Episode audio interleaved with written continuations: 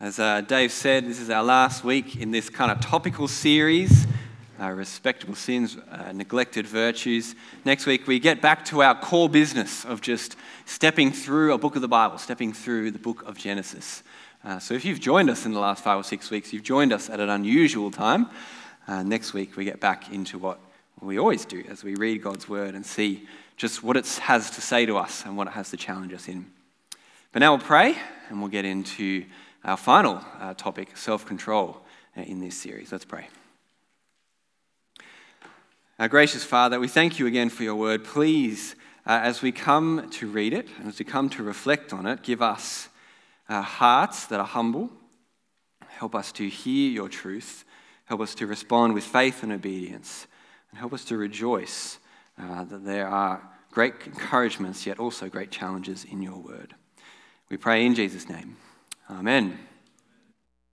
Our world has this real kind of uh, love hate relationship with the topic of self control. I wonder if you've noticed this before. See, on the one hand, people in our world, they say freedom matters most. It's all about self fulfillment. Be yourself, be true to yourself. You be you, look after number one, and a thousand other catchphrases that you can think of.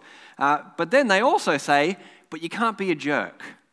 And you can't, you can't hurt other people. And, and you, can't, you have to do this for your family. And in the workplace, well, you have to be a team player, so you can't be yourself there. So they kind of say one thing and then the other thing at the same time. Or with one breath, our world says, do what you want, when you want, eat what you want, drink what you want, spend your day off or all your time however you want. But then they, then they also say, oh, but you've got to care about your diet. You know, you've got to make sure you're exercising, you've got to make sure you're disciplined. Otherwise, how can you be happy and successful? And, uh, you know, people judge. We talked about judgmentalism last week. You get judged if you're not like that. So our world kind of swings from have no self control to self control is everything. Discipline is what it's all about. Uh, so, when do you be self controlled? I, I can't really tell if you listen to the world, except for one answer. The only answer they have for being self controlled is when it's good for you. When it serves you, the only self control that they want is self interested self control. Or maybe, maybe to really avoid harming someone, but really it's more about yourself. What's the message of that kind of advice? The message is love yourself first. Love yourself more than others. That's the horrible world that we live in. That's the horrible nature of our sinful hearts left to their own devices.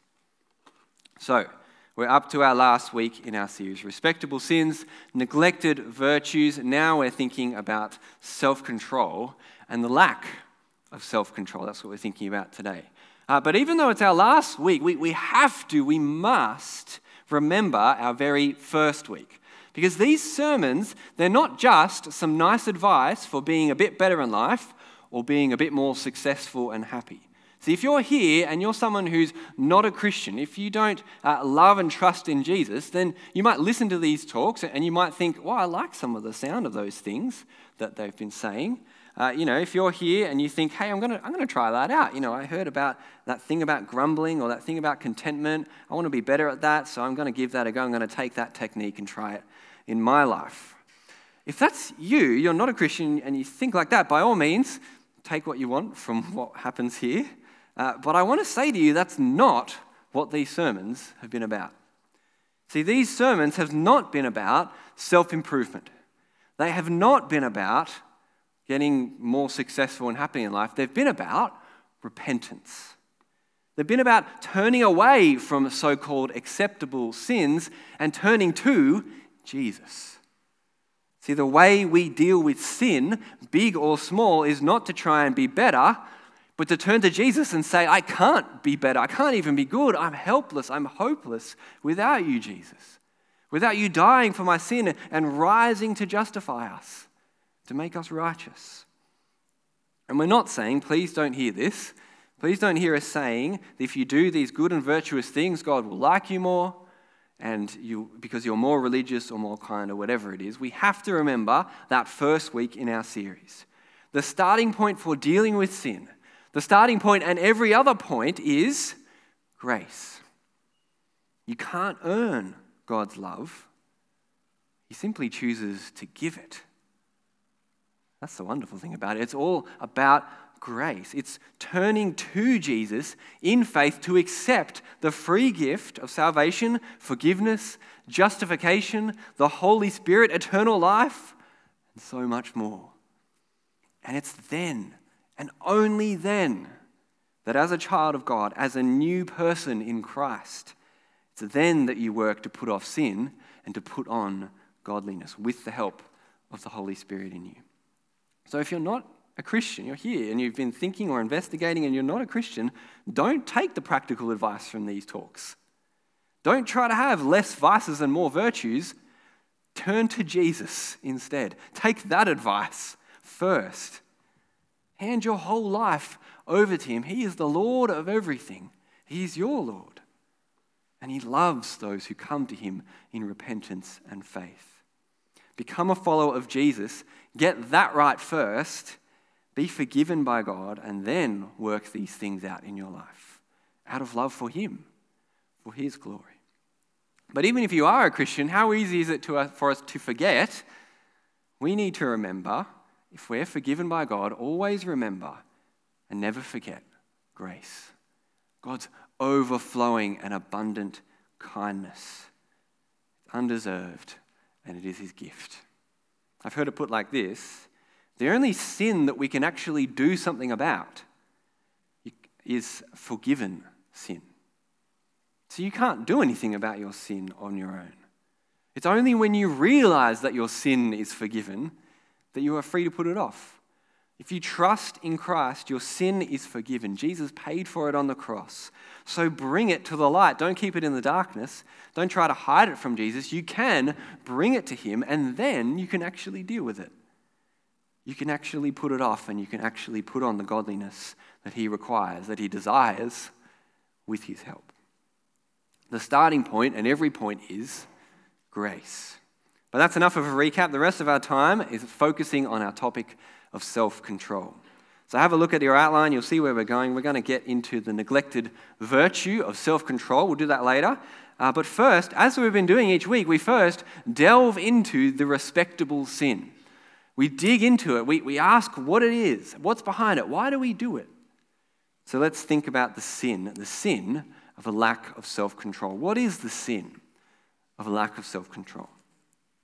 Now, often when we talk about not being self controlled, uh, what are we or what are people in our world talking about? Uh, often we say, I'm not being very self controlled this week. What do we mean by that? We mean, I ate too much pizza and now I have indigestion. Or we mean, I'm on a diet, but I just couldn't help myself. I had to have that piece of cake or that chocolate biscuit. Or we mean, I stay up too late watching TV and scrolling on my phone. Or in the morning, I just keep hitting snooze instead of getting up and exercising. Or we, we say, uh, you know, I know I'm meant to be working or studying, but I just keep putting it off and procrastinating. That's often what we mean when we talk about self control, being ill disciplined, having bad habits, making little bad decisions in life, and then we suffer the consequences. Now, it's not like those things are totally unimportant. Uh, diet, exercise, sleep, time management, uh, all, they all have their place, and a wise and godly Christian will think about those and, and make decisions about them. But the thing is, different Christians will make different decisions about those things, and that's okay. What matters more is why you make those decisions. And God actually cares why. Cares about your motivation for all those small decisions, even if they're just simple, practical life decisions. But that's not, having said all that, that's not what we're talking about today. It's not sin in and of itself to give in to the urge to eat a chocolate biscuit. Because if that was the case, I'm the worst sinner in the room because I love chocolate biscuits. Now, instead, what is the Bible talking about? when it talks about self control or the lack of self control. It's not talking about being healthy or unhealthy. It's not talking about being successful or being a bit hopeless. It's talking about sin and godliness. It's talking about honoring God or dishonoring Him. It's talking about giving in to sinful desires that have serious and eternal consequences. Let's look at just a few examples of how the scriptures talk about this. We can trivialize a lack of self control, we joke about it, but listen to how God takes it when it comes to sin. Look at 2 Timothy 3 on the screen. This is Paul, and he says uh, to Timothy, But know this difficult times will come in the last days. For people will be lovers of self, lovers of money, boastful, proud, blasphemers, disobedient to parents, ungrateful, unholy, unloving, irreconcilable, slanderers, without self control. Do you see how self control sits alongside all those other sins. And you see how lots of those sins are because of a lack of self control. People commit these sins when they don't restrain and control themselves. And he kind of goes on with this, and we see the same thing. He keeps saying people will be brutal, without love for what is good, traitors, reckless. Reckless, that's being not self controlled, making rash decisions. Conceited, lovers of pleasure, indulging your desires instead of controlling them, rather than lovers of God, holding to the form of godliness but denying its power. Avoid these people. The lack of self control. We see it as a serious sin, along with many others. Or look at 1 Peter chapter 4 where Peter says, For there has already been enough time spent in doing what the pagans choose to do, the, un- the, the non believers, carrying on in unrestrained behavior, no self control. Evil desires, drunkenness, a lack of self control with alcohol. Orgies, carousing, that's not controlling sexual desires, and lawless idolatry. He goes on, so they are surprised that you don't plunge with them into the same flood of wild living That's lack of self control, isn't it? What else is if that's not? And we could go on and on with other lists in the Bible. So in Galatians 5, Paul says, strife and outbursts of anger, they are a lack of self control, they're sin. And in 1 Corinthians 6, Paul talks about thieves and greedy people and people who are verbally abusive. They're sins of a lack of self control. They're giving up, giving in to uh, sinful desires, to steal, to covet, to, to tear people down with our words. And on the flip side, there's other passages where self control is held up as a virtue. In Galatians 5, it's one of the fruit of the Holy Spirit, God Himself living in us. Self control. And we're going to get to that. But all this, it starts to reveal a little bit of a definition of this sin to us. What is the lack of self control? It's about our desires. It's when we give in to our desires. It's when we let our desires go and we give them the free reign that they want to have. It's when we don't stop and consider our desires and whether this or that desire is good or not, or whether we will, or this desire will lead to something that's good or not. See, look what Paul says in Ephesians 2. He's talking about what we are like before we know Christ. He says, We too all previously lived among them, people who don't believe in our fleshly desires, carrying out the inclinations of our flesh and thoughts. Or look at James 1. James, he's talking about all people, Christian or not, and he says, But each person is tempted when he is drawn away and enticed by his own evil desires. Then, after desire has conceived, it gives birth to sin. And when sin is fully grown, it gives birth to death.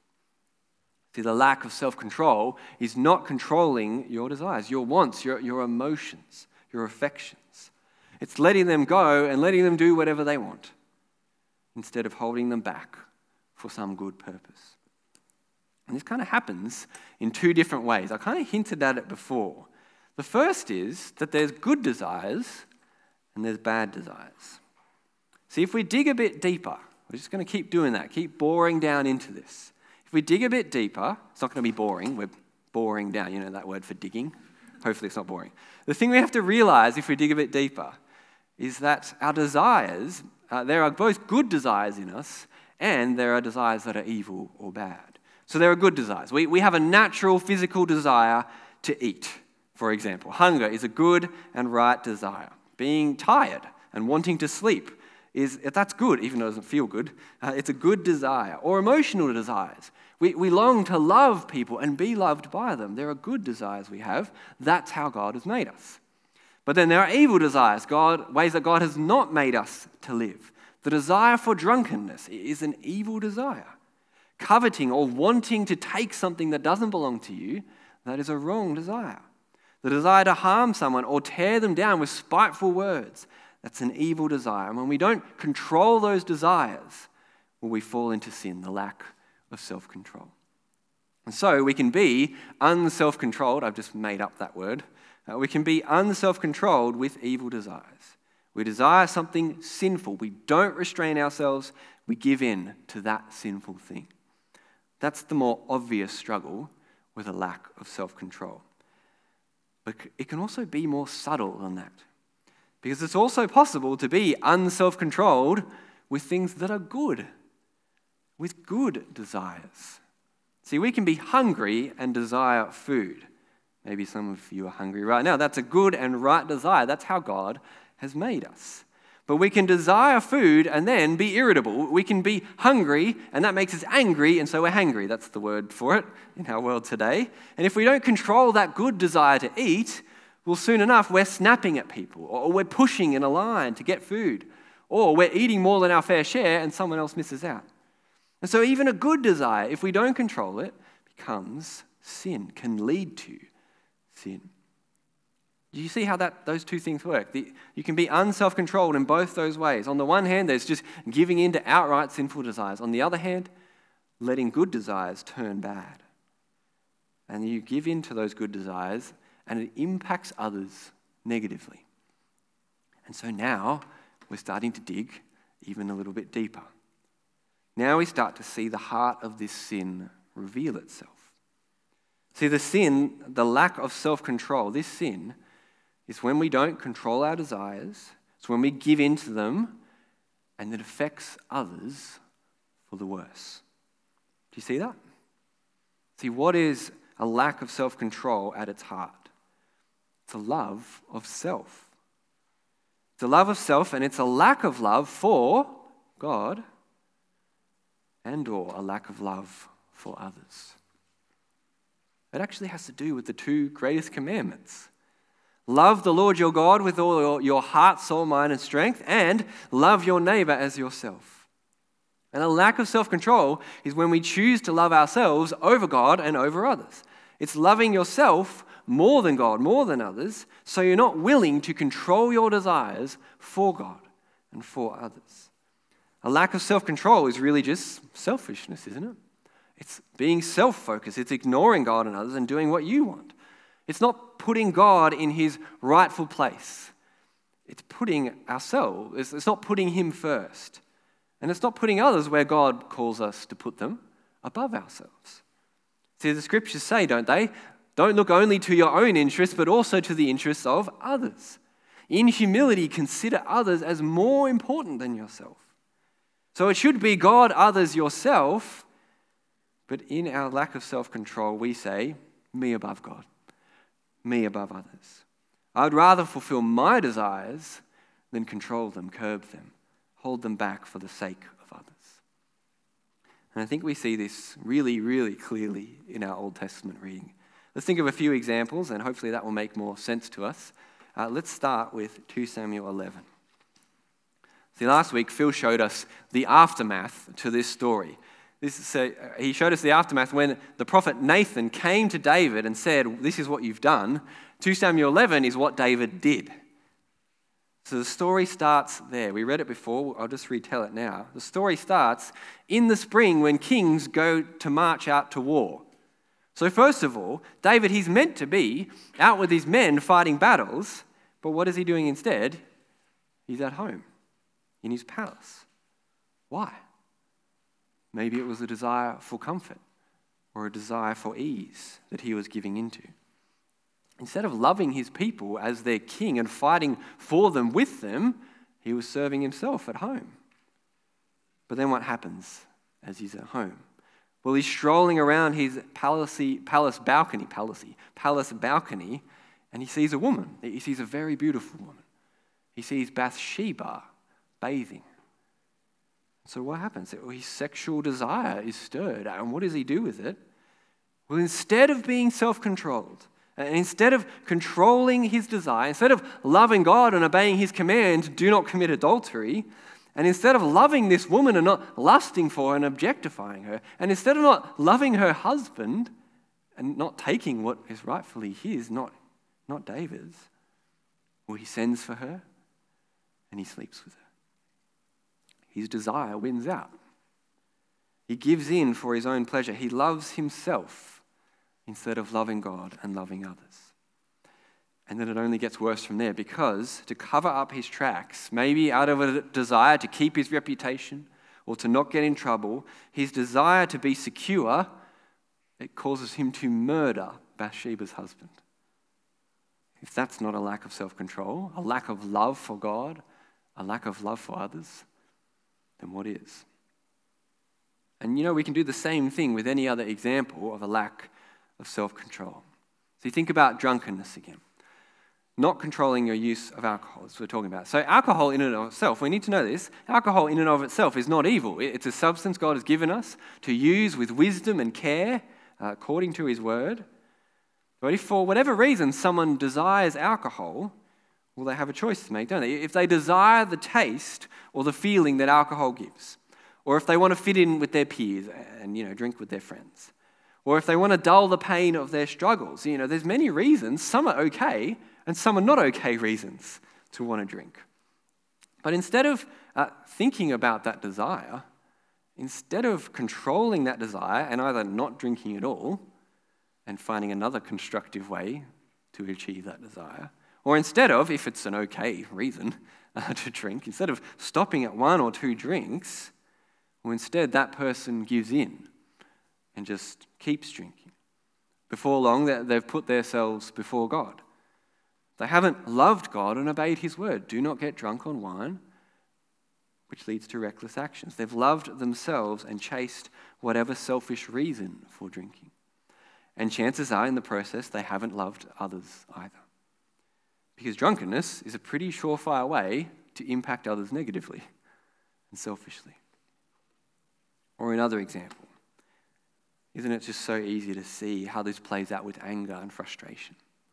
See, when we feel angry or frustrated, how easy is it not to control that anger and frustration?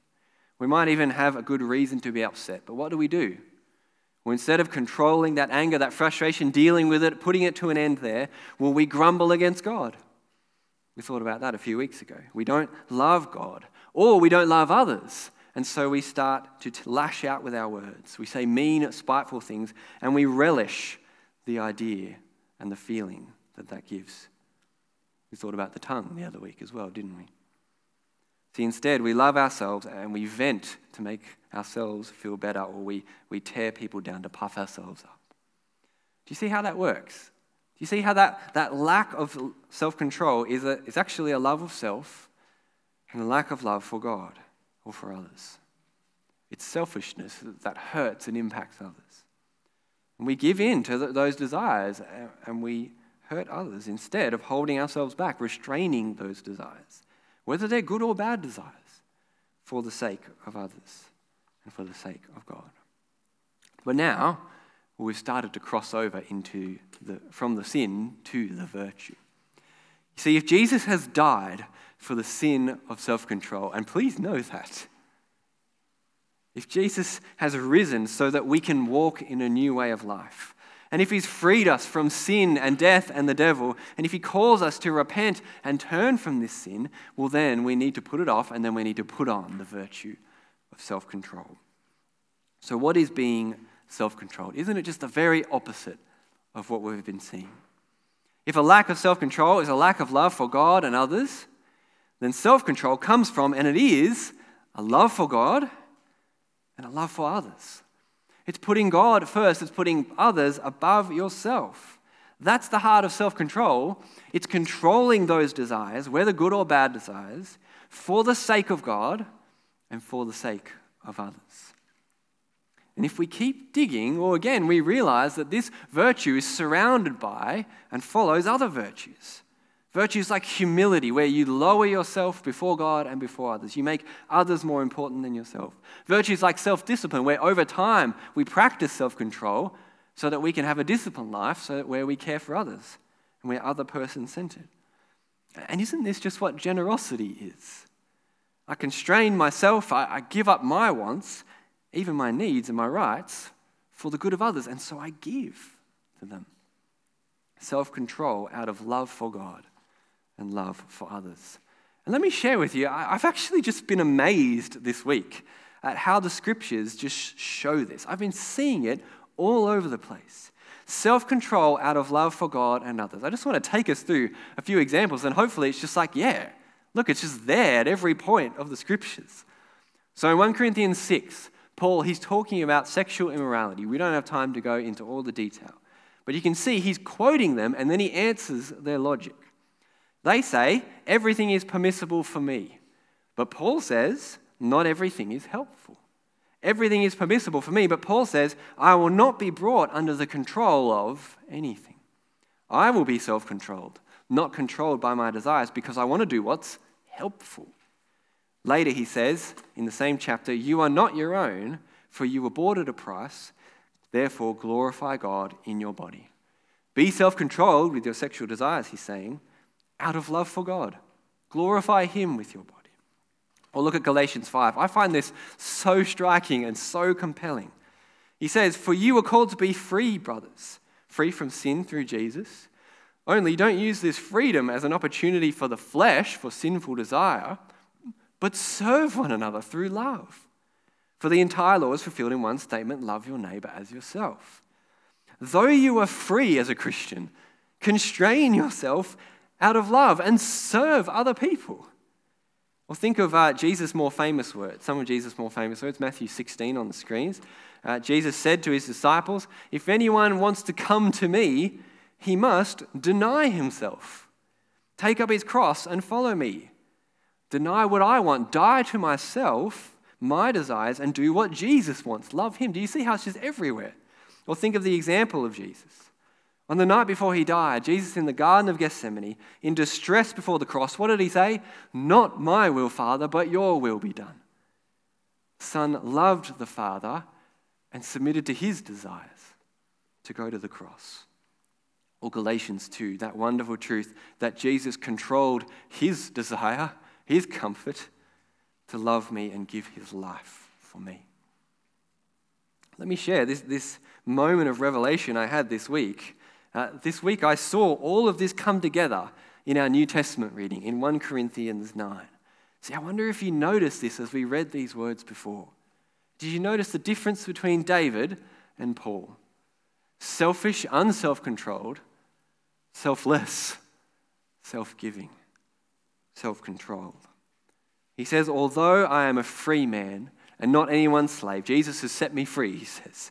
I have made myself a slave of everyone in order to win more people.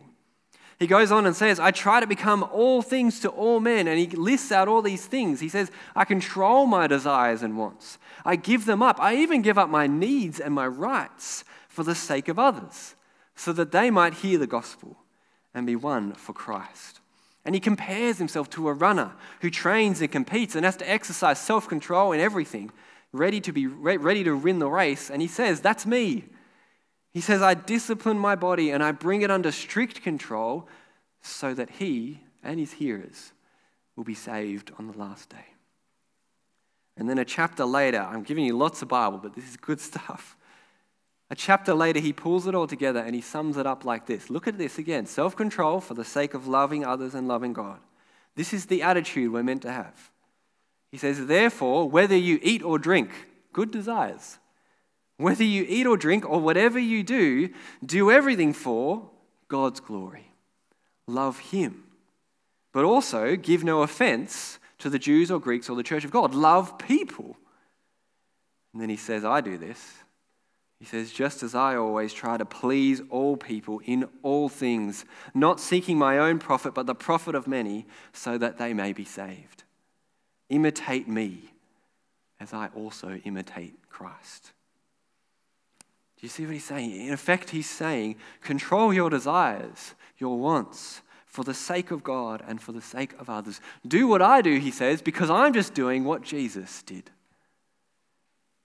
loving God and loving people. Wow, I'm just actually amazed by this, and I hope that you are as well. See, I thought I knew that self control was important. But I didn't realize just how it permeates all the scriptures and how it's so vital to our godliness and a life of living out the gospel. And it just makes me want to not put up with this respectable sin, a lack of self control. And it makes me want to grow and foster this virtue, self control, out of love for God and His glory. and out of good for others. So, how do we do that? What do we do? How do we deal with this respectable sin, a lack of self control? How do we grow in this uh, neglected virtue, self control out of love for people? Whereas with other sins and virtues, I think we can grow in this uh, self control proactively and reactively. So, first, part of dealing with this sin and this virtue is doing what we do with any other sin or virtue. We use God's word, we use prayer, and we use fellowship. I'm repeating myself from the other week. We're saying the same thing again. But we grow when we use God's word, prayer, and fellowship proactively. So you steep your mind in the scriptures, the scriptures we've seen today, to grow those attitudes of love and self control. And it's, it's good to do that on specific areas of self control.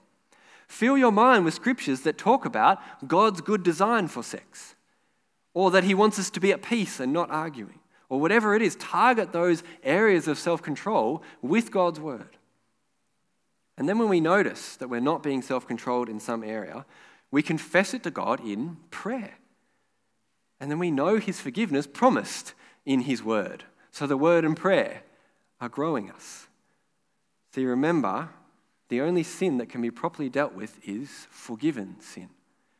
And so, in prayer, you bring your sin to the God who loves you and who welcomes the sinner. And it's important to say this, especially for this area of godliness, self control.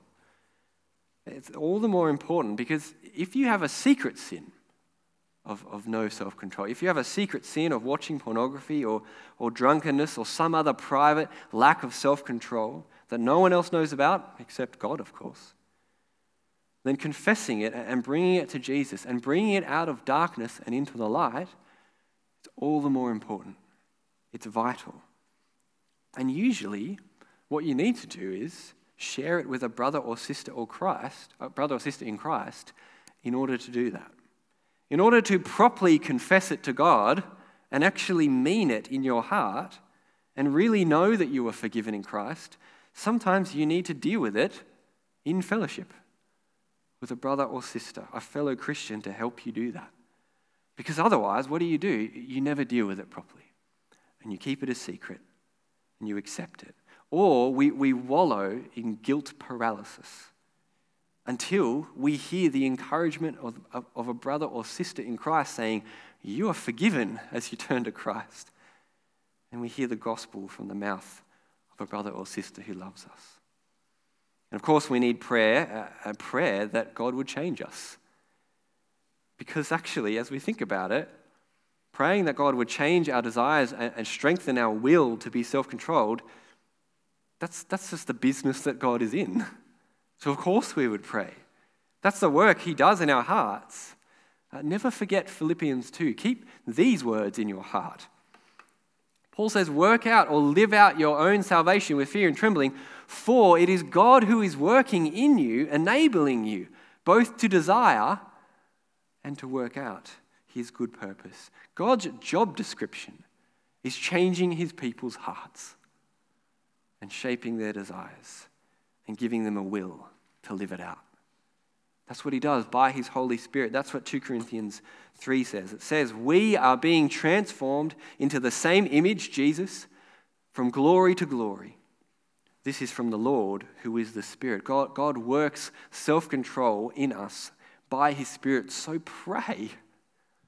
Cry out to him to change your desires and to do the work he said he'll do. So grow in proactive self control with the word prayer and fellowship. But as we have done with other weeks, it's helpful to have a bit of a method to deal with this sin as it comes up, reactively, when it comes up in the moment. See, we can grow in our self control as we grill our desires.